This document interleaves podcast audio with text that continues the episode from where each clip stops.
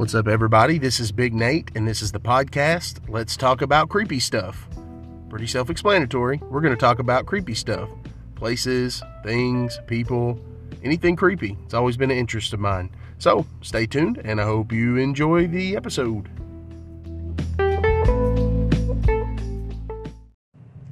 So, today I want to go over another relationship gone bad. Well, very bad. The online affair of Richard McCroskey and Emma Niederbrock seemed like many others, but it wouldn't end well at all. Um, every time I've tried to record this, it just hasn't turned out right. So hopefully, third time's the charm. That's what we're going to hope for. That the third time is definitely the charm. Um, but yeah, this was a relationship gone bad that ended up causing damage to a lot of people and ended up uh, in a murder spree. And so, um, yeah, this is brutal. So, viewer discretion advised on this one. But let's start. It was music that linked Richard or Syko Sam McCroskey and Emma Niederbrock from the beginning. Um, Richard was an amateur horrorcore rapper, and if you don't know what that is, it's basically like rap with like dark themes to it. Most of the people that do it, you know, paint their faces and you know, it's kind of like goth rap or something like that.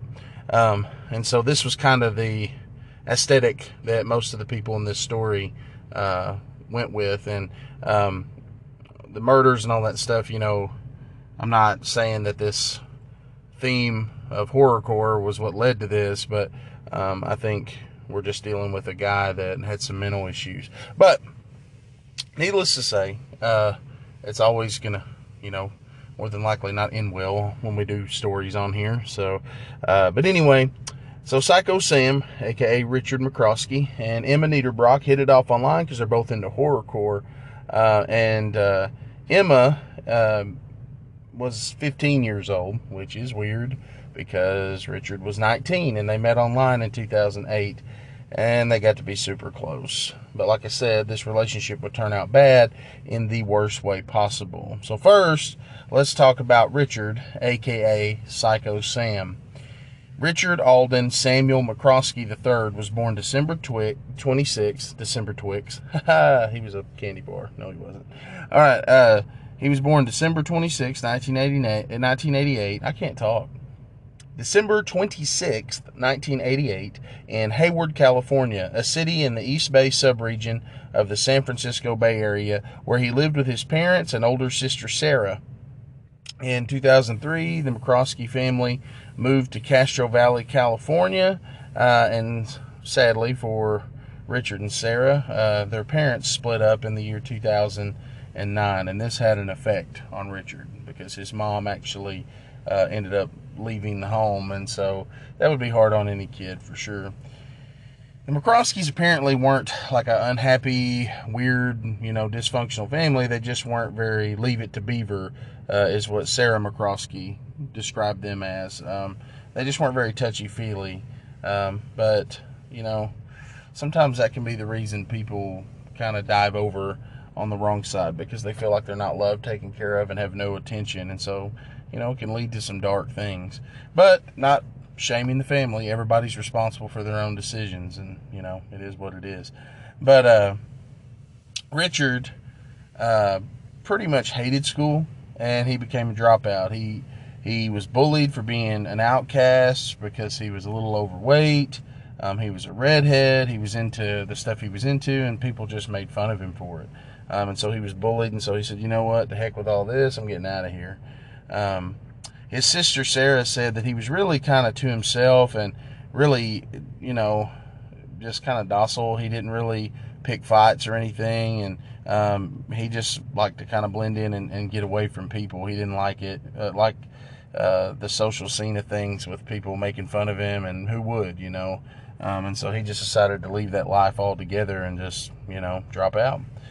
Um, and because of all the bullying and the shyness, you know, Richard really didn't have any friends. Um, so he just kind of hung out on the internet. And that's where MySpace comes in. Some of y'all are going to know what MySpace is because it was the thing before Facebook took over the world. Um, But MySpace used to be where it was hopping. And so I said hopping. but Richard immersed himself in there. And on there, he could be something he wasn't in real life. He wanted to be this horrorcore rapper that was hardcore, didn't take crap from anybody, and he could portray that image online. In 2008, Richard was living at home and he was working as a graphic designer uh, online for people. He'd help design their stuff, their graphics, and everything. Um, and he was trying to make it in the horrorcore rap scene. Um, I listened to some of his stuff and it was, yeah, it's pretty dark. Um, he went by the name Syko Sam and he used this platform on MySpace to make friends with uh, horrorcore artists and fans, and um, you know, he was at least decently known in this kind of in this community. Um, here's some of the lyrics he wrote for his Syko Sam project.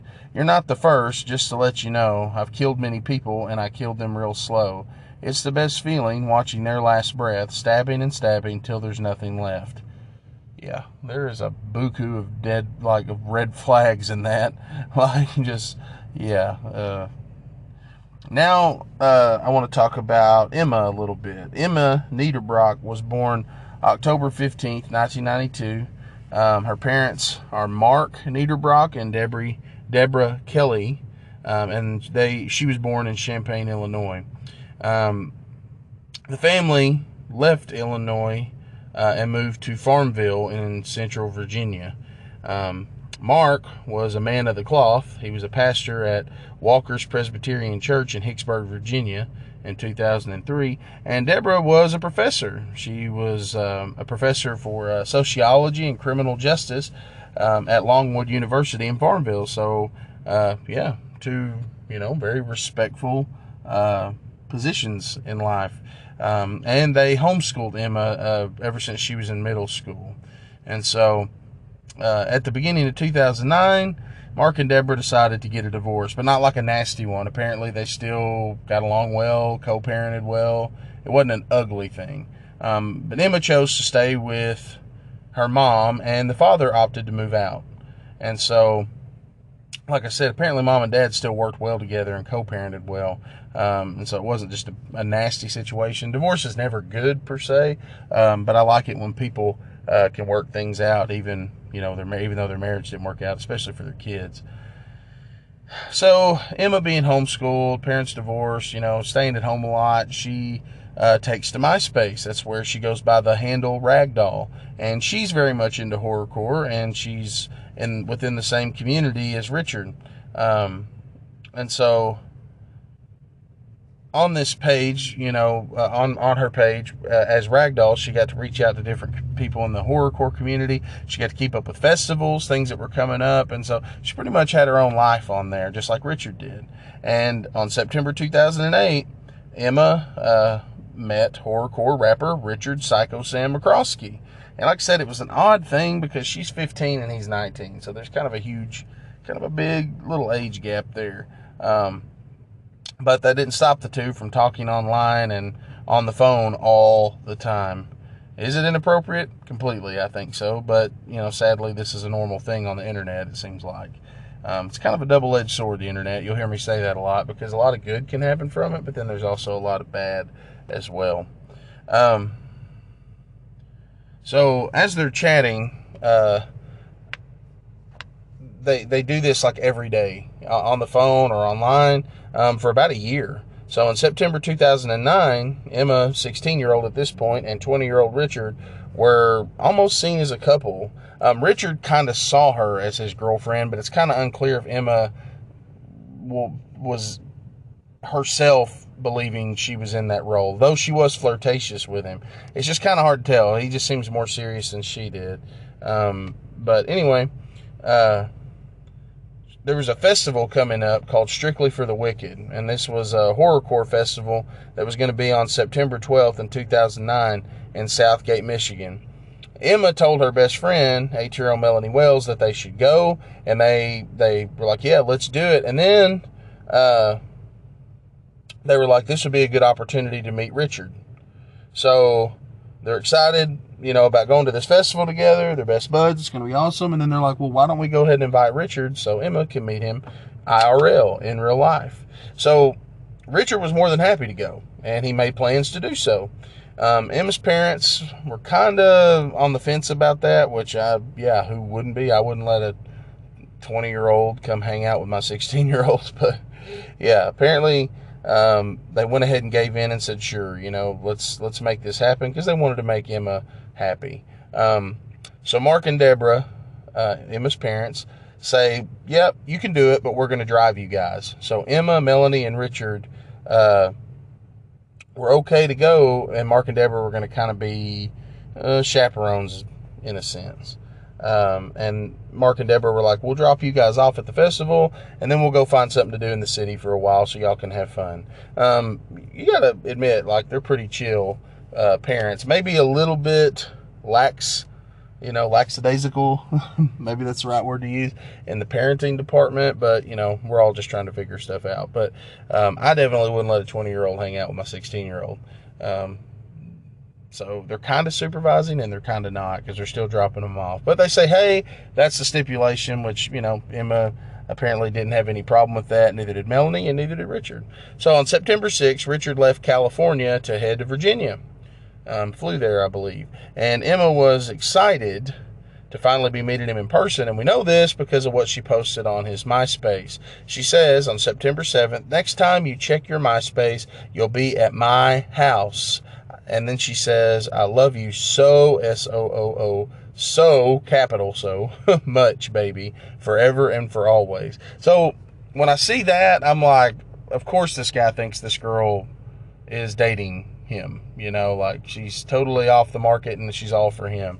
Um, but, you know, he just seems, well, you'll see as we go.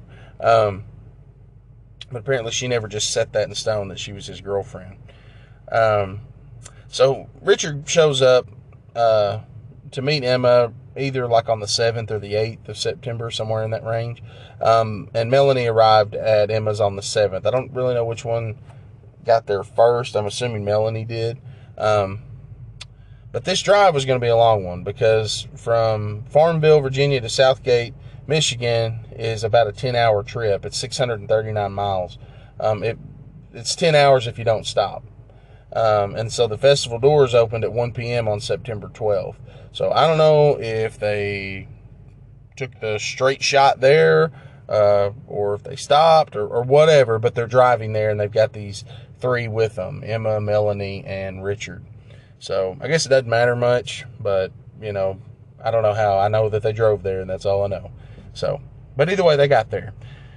So let's get down to the meeting, you know um, before this road trip between Emma and Richard for the first time.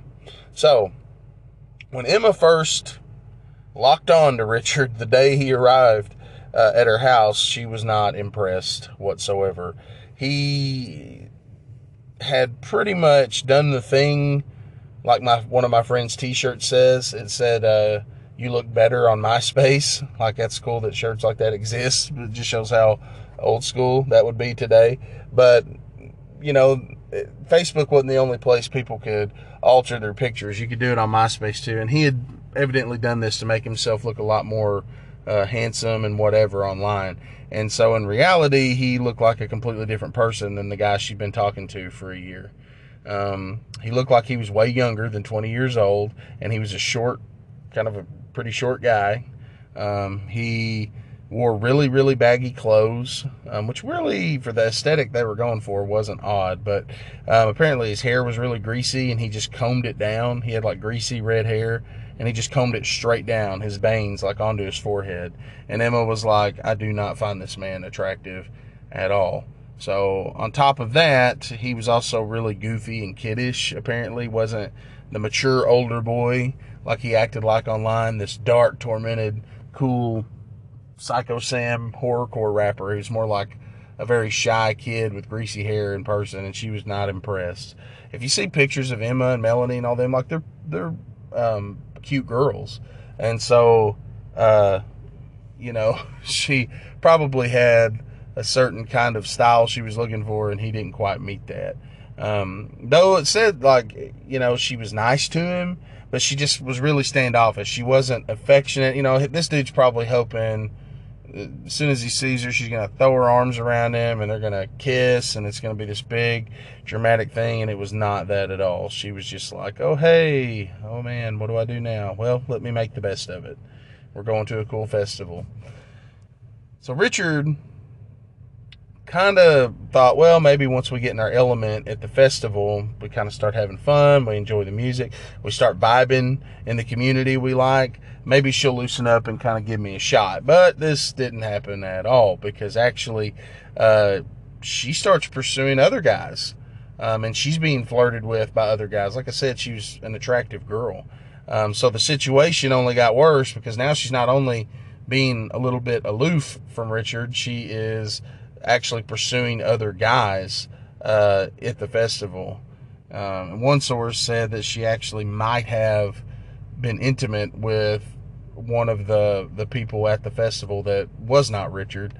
And if that was the case, I bet he really was mad.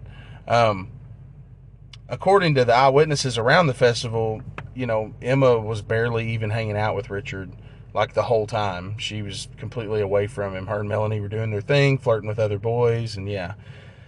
So Richard didn't take any of this well, which nobody would, right? I mean, most people are normal. This guy, you'll see, is not. But yeah, so things just aren't going well for him. It's just all festering up. Like he's he's flown down here. He's went to this festival. He's been excited to meet this girl. He's been crazy about her for a year. He thinks it's his girlfriend, and she is obviously not. And she's going around and even talking with, and maybe a little extra with some other guys. It's not working out for him, and he's getting mad. So the festival was over at 11 p.m. on September 12th. and the following day, Emma, Melanie, Richard, and Emma's parents drove back to Farmville from Michigan. And at 2:43 a.m. on Monday, September 14th, Melanie posted to her MySpace page. This is Emma's friend Melanie. She says that the festival was freaking amazing. Back in Virginia now. Be back in West Virginia on uh, Wednesday. I miss everyone. So after this post on her MySpace page, Melanie pretty much ghosted. Like for the following, you know, days uh, and more. Basically, no one heard from her. Um, her friends didn't hear anything from her. Her family didn't hear anything from her. Um, and that was really off. That was way off to those that knew her. She usually was in contact with someone, you know, all the time. She let everybody know stuff. She was not one of these people that just ghosted for two or three days. So after failed attempt after failed attempt to reach her, um, Thomas and Kathleen Wells, Melanie's parents, got worried, and who wouldn't be? And on Wednesday, September 16th, um, this was the day Melanie was supposed to, you know, be back. Uh, you know, he's like, okay, I'm going to figure. The dad, Thomas, is like, I'm going to figure out what's going on. And he drove 200 miles from Edwood, Inwood, West Virginia, to Farmville because he's going to find out what's going on with his daughter. Nobody answered the door when he got to the address. He knew where she was supposed to be staying. And uh, so he said, okay, they're probably out doing something, having fun. I'm just going to sit outside my car and wait. But nobody was coming. He hoped that, you know, maybe it was a misunderstanding. Maybe she's going to be back the next day. Either way, he's a good dad. He drove up there and he wanted to make sure everything was okay. Um, but he waited for like seven hours and nobody showed up. And he was like, okay, nobody's coming. And so reluctantly, he headed back uh, home, but he, he was just like, something's not right with any of this. Um, so when he got home and he didn't have any good news, you know, any kind of, you know, word from Melanie, his wife, Kathleen, Melanie's mother, um, started calling anybody she could think of that might have an idea where they could be. Um, she tried to call Emma's home a whole bunch of times, but nobody answered. And so they're just at a loss. Um, now, there was a certain record label called Serial Killing Records. I know this sounds like a sidetrack, but it's not. It has something to do with this. Um, it was a little independent horrorcore label, and it was owned by a guy named Andre Schramm. Um, and it was based in Albuquerque, New Mexico. So a lot of the music that Melanie and Emma and Richard listened to was produced by this serial killing records. And so they're the ones that also organized this festival called Strictly for the Wicked that they all had just went to. Um, and so apparently, this guy, Andre, actually did well with keeping in touch with his fans. Um, and so he would talk to him online and everything else. And basically, Kathleen, Melanie's mom, investigated this guy because she's like, "What are they into?" So she literally is looking up the the artists they listen to, and she's like, "I'm going to contact this guy and see if he has any information." And she gives him a call, and he picks up, and he tells her that yeah, he knows who Melanie, Emma, and Richard are. You know, they're friends online, and he said that he did see them at the festival, um, and he watched them leave. He saw them actually get in the car and leave as well, and so. Um, he said he would keep his ear to the ground, but that's as far as he knew was when they left the festival. So he, he was at least able to give her good information on where they had been. Um, but after the festival, he didn't have any clue. And so it helps, but it didn't help. You know what I mean? Still left a lot of things unanswered. But he said he'd keep his ear to the ground and let him know if he heard anything else. So after calling Andre, um, Kathleen called Emma's home again. And this time she actually did get an answer and it was Richard. And Kathleen was like, Hey, thank God I finally reached somebody. Where is my daughter? And he wouldn't give her a straight answer. He just kind of beat around the bush. I think in one, he said, Oh, I think they went to the movies or whatever. You know, like he just wouldn't give her a straight answer. And she was like, This kid's lying to me, but what can she do? So on the morning of Thursday, September 17th, Kathleen takes it a step further and she's like, I'm contacting the police in Farmville because it's been too long, something's wrong. So she explained everything to them, and they said, Can you please just go by the house and do a welfare check? And they do. Um, and so when they get there to uh, Emma and Deborah's house, um, they're greeted by Richard at the front door. And then they're like, Hey, where's the girls at? And his, you know, Melanie, especially her mom's been calling. So what's up? And he said, Oh, they're at the movies. They all left, and I just wanted to stay home. So the police didn't really know who Richard was, and then maybe he told them he was Emma's boyfriend or a friend of the family or whatever. Um, but they didn't think he was lying, so they left. Um, so, excuse me. Kathleen had told them everything that was going on, but they just still they they're like, ah, it's probably just a big misunderstanding. Um, and so Kathleen you know, though she's a worried mom, her daughter's 18 years old. And so they're just not as worried about it as their mom is because this girl's technically adult and can do what she wants and she may not want to talk to her mom. So they just don't think anything is bad yet. Um, so basically, the police uh, didn't have any clue that, you know, Richard wasn't who he said he was, you know, whether he said he was a boyfriend or a family friend. They just didn't see any reason to think anything suspicious. He's just like, oh, they went to the movies. And they're like, oh, yeah, well, that explains it. We'll just let her know. So after this welfare check that they said seemed normal um, on the morning of September 17th, um, Kathleen called Mark Niederbrock, which is Emma's dad. And she said, okay, I can't get a hold of anybody, your wife or your daughter. And the only person I've talked to is this Richard kid, and I'm worried. So he knows that something's up. She knows like it, it seems odd. And he says, you know, Mark's about 20 minutes away from Farmville where he lives. And he said, I'm going to go check it out.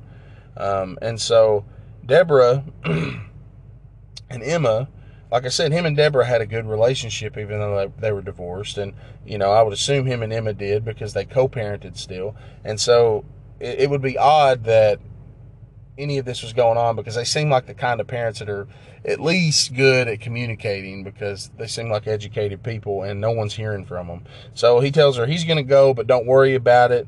Um, as soon as he talks to him, he's going to give him a call. And so that was around 5 p.m. that day.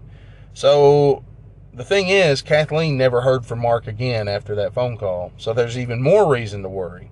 So on the morning of September 18th, Kathleen called the police again and she was like, I've had it you're gonna do something. Like I'm tired of this. Like it's it's over. Like this is all too weird and something's wrong. So after this, the police are like, okay, you know, like, you know, we'll we'll we'll try. like like I'm sorry, I'm not a cop, so I'm not trying to make fun. But it's like finally after this call, after all these measures have been taken, the cops are like, okay, we'll we'll go we'll go check things out again. So the police arrived at the house around 3:20 p.m. on Friday, September 18th, but the door was unlocked and they thought that was weird. And it seemed like nobody was home because Richard, the kid who'd spoken to the previous day, he wasn't even there. Like nobody seemed home. But when they opened the door, they got a whiff of what can the, the unmistakable stench of dead flesh. And if you've ever smelled that before, there's nothing else that smells that way. And so they knew exactly what it was, and that gave them probable cause to go ahead and enter the home. So uh, apparently on CNN, there was a lady that said that she'd been walking by the home, a neighbor, um, and so it was around September 17th, and they kept talking about how bad there, there was this dead smell in the neighborhood, but they just assumed it was some kind of animal. They had no idea where it was really coming from and what was causing it. So, inside the home, police found three dead bodies in what looked like Emma's bedroom downstairs. And the discovery of the bodies was what allowed them to obtain a full on search warrant so they could go through the whole house. Um, once they had their warrant, um, and they were able to perform a full search of the home, they discovered another body in a room upstairs. The bodies found in the home belonged to Mark Niederbrock, Emma's dad, Deborah Kelly, Emma's mom, Emma herself, and Melanie Wells, Emma's best friend. And Richard's just gone. Although, you know, they weren't formally identified until Monday of September 21st, they knew who they were. The scene was described by police as being so horrifying they wouldn't even go into detail. Um, they just said that the, the victims had died from blunt force trauma. It was so grotesque and nasty, they didn't even want to be, they didn't even want to tell any details. So, after going through the evidence in the home, and they get online and look up, you know, their MySpace accounts, uh, the ones for Emma and Melanie. Um, it didn't take long for the cops to figure out Richard had been with them this entire time they went to a festival together. He was supposed to be staying with them in the home. Um, and they had come back there to this home together. Um, but then all these bodies are here and Richard's gone. And they're like, you know what? It's time for a manhunt, right? They're going to go find Richard McCroskey because apparently, well, I mean, obviously, he's suspect number one in this. Um, and then there was a cop, uh, the one that had initially talked to Richard, during the welfare check when he saw the pictures of him. He said, Yeah, that was the kid that was here that day. So, now, rewinding just a little, much earlier on Friday, September 18th, at around 4 a.m., um, a homeowner who lived on Poorhouse Road in Farmville had called the police because there was a car stuck in the ditch at the end of their driveway. And a tow truck and a deputy showed up at the home because they're going to, you know, get this thing figured out, and Richard's the one driving the car. Um, he doesn't have a license, but he tells them that this was his girlfriend's dad's car. And so he was just driving it. And so he gets a ticket for not having a license, but they're kind of like, mm, you know, he's a kid, you know, whatever. Um, we're going to give him the ticket, but they, uh, they didn't suspect anything crazy. So the bodies of Mark, Deborah, and Emma, Emma and Melanie Mark, Deborah, Emma, and Melanie, wouldn't be discovered for another 12 hours from then. So Richard wasn't under suspicion or anything. And so somehow, while the cop and Richard were talking, um, it came up that Sam was like, I'm not from here. I'm actually getting ready to fly home to California tomorrow. Um, and so on the 19th. And the tow truck driver that was there pulling the car out of the ditch uh, his name was Elton Napier, and he said, "Well, I'll give you a ride, you know, uh, to where you need to go." And he said, "Sure, you know, I'll give you a ride to the airport." And he said, uh, "Sure, can you stop by the gas station on the way?" And, and he agreed. And so, basically, he gets in the tow truck, and Richard stinks so bad that Elton Napier is like rolling the window down, sticking his head outside because he said he was trying not to gag. He said he stunk like the devil and he'd never, you know, he'd been in this, you know, home full of decomposing bodies. Um, so of course he smelled.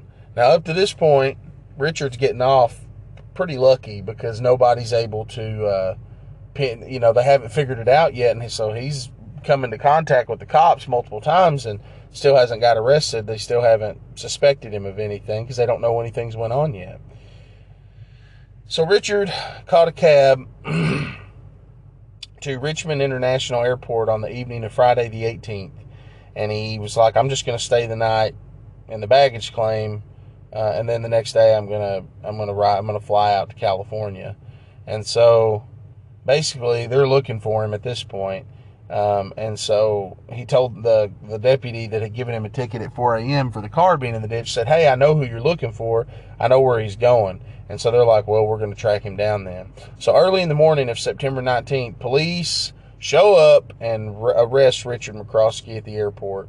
Um, he'd been sleeping in a chair in the baggage claim, and uh, he was charged initially with the murder of Mark Niederbrock and grand larceny for stealing Mark's car and for taking money out of Mark's wallet. But there was going to be some more charges that got added onto this after it came out that Richard had been arrested, his friends and family were kind of like, wow, that's completely out of character. Um, we can't believe he would do anything like this, but he did. On Monday, September 21st, Alameda County Sheriff's Office deputies served a search warrant at the McCroskey home in Castro Valley, California, and they took all of Richard's phones, computers, pretty much anything he would have had anything to do with. Um, and so his family knows that he's involved in something pretty bad. Um, his sister says, I just fell to my knees. I couldn't see. I couldn't talk. I feel I failed as his big sister. So, excuse me. Sarah knew something bad had happened on September 17th, uh, before any of this came to be, because she knew something was up anyway, because Richard had called and he said he just wanted to check on everybody and uh, told them that he loved them. And she said that was way out of his character to do something like that. And so she knew something was going on, but she didn't think it was to this magnitude. But while they're arresting Richard at the airport, there was a reporter caught wind of what was going on and showed up um, at this arrest site and they and, and happened to ask a question and said, "Why did you do what you did?" And he said, "Jesus made me do it." Being sarcastic, being a jerk. It's almost like he's not even remorseful for what he did.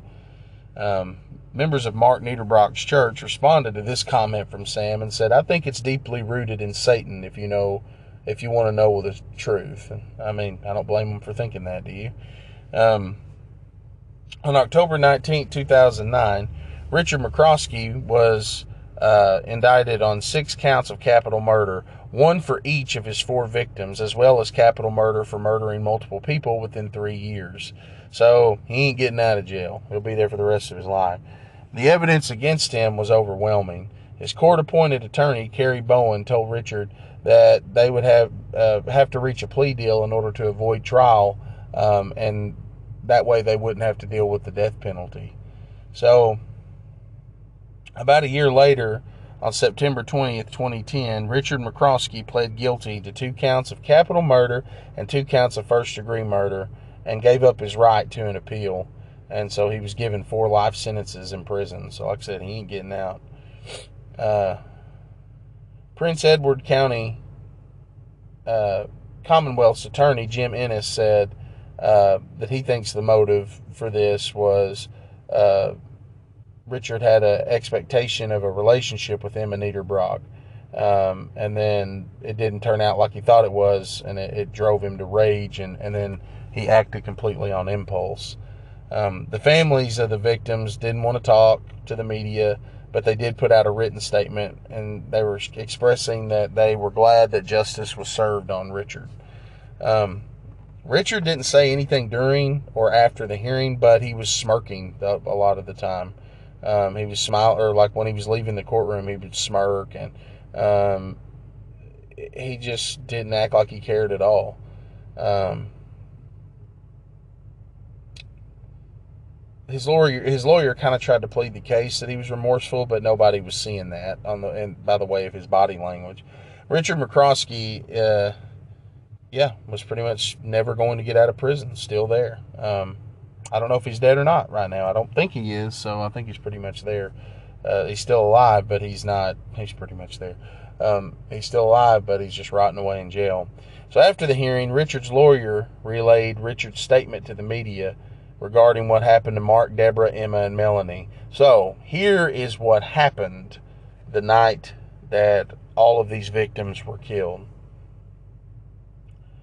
Richard was upset about Emma, and he was just full on enraged uh, toward Emma because she pretty much he feels like he was led on for a year, and then she just totally rejected him when they met.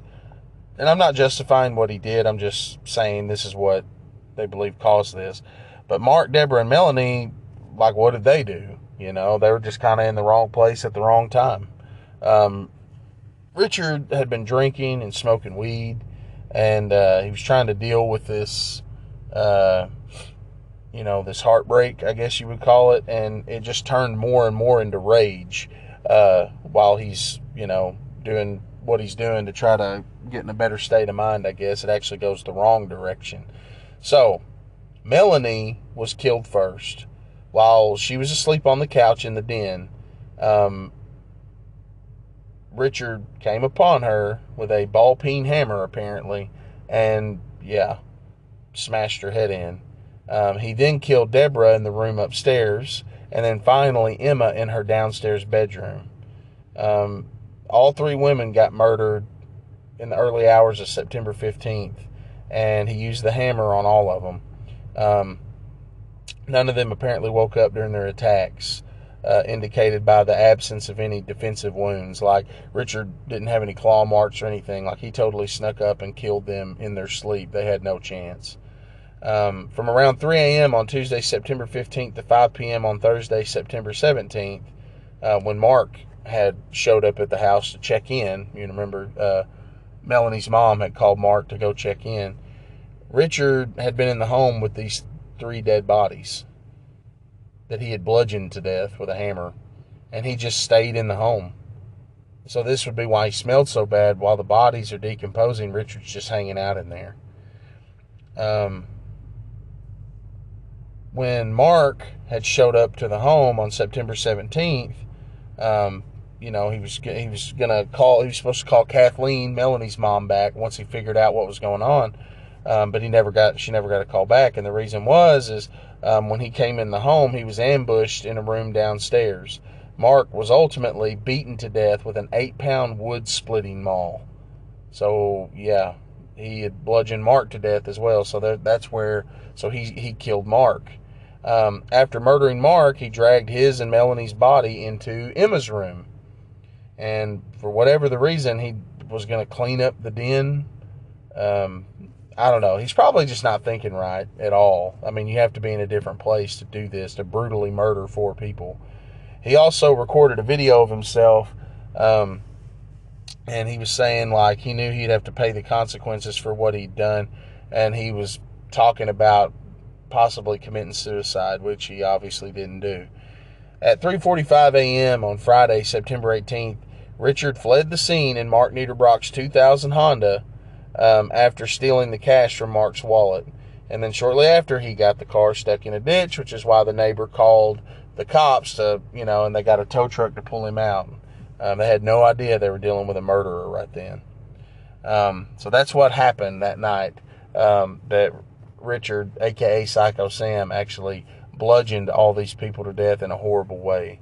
Um, I listened to a guy on YouTube named Pee Wee um, that actually shared a cell with Richard when he was in jail for about six years, and he he was in the the cell with uh, Richard for 90 days. He claims that Richard was blunt about what he had done, um, but said that he regretted it and was remorseful, which he didn't show that in the court thing. But when you've been in jail for as long for a while, maybe your perspective changes. He claims that Richard was treated like crap in prison. Well, you know, he kind of deserves it because they knew what his crime was and he had bludgeoned these people to death while they were asleep. So he didn't get any respect. Like, prison's all about respect from what I've gathered from reading about it and, and watching, you know, prisoners talk on interviews. And if they find out what your crime is, if you're like a pedophile or if you're a, a rapist or if you're like a, uh, you know, you, you were a coward, you know, like the way you killed somebody, you get treated like crap in prison. And so apparently he got punked out a lot. People were taking advantage of him. But Pee Wee said there was still something creepy about him. Enough so that Pee Wee didn't even want to close his eyes, like he didn't want to cover his eyes up. He said he commonly covered his eyes with a towel when he went to sleep because it helped block the light out. because there'd be a light in their cell. He said, but he was still there's just something off about Richard that made him want to continually keep his guard up. And he said, I kept him at arm's length at all times and did not associate with him in the pod where they would all come out together. He said he was his roomie, but that was it. He had nothing else to do with him. And he said he was very creepy. Um, and this is a guy, you know, he said, I think he could, he believed he could have took him in a fight. Um, he said, but there was still just something about him that creeped him out. And so, you know, that's a lot of negative energy wrapped in that dude. So I imagine, yeah, I bet he was putting out a nasty vibe. So that is the case of Syko Sam or the Farmville murders. Uh, my credits are Morbid Podcast. You'll hear me say that a lot because I like to listen to Morbid and a few others like Mr. Ballen, you know, all these guys. Um, but you can find this case about anywhere. Uh, but Morbid did a good job with it. Um, I looked up some stuff on talkmurderwithme.com. Um, a lot of what I have in my notes uh, came from them. And then I watched the After Prison show, which is on YouTube, where I learned about Pee Wee and uh, how he had spent some time in a cell with Syko Sam. So, anyway, guys, I hope you enjoyed it, and I hope you stay tuned for the next one.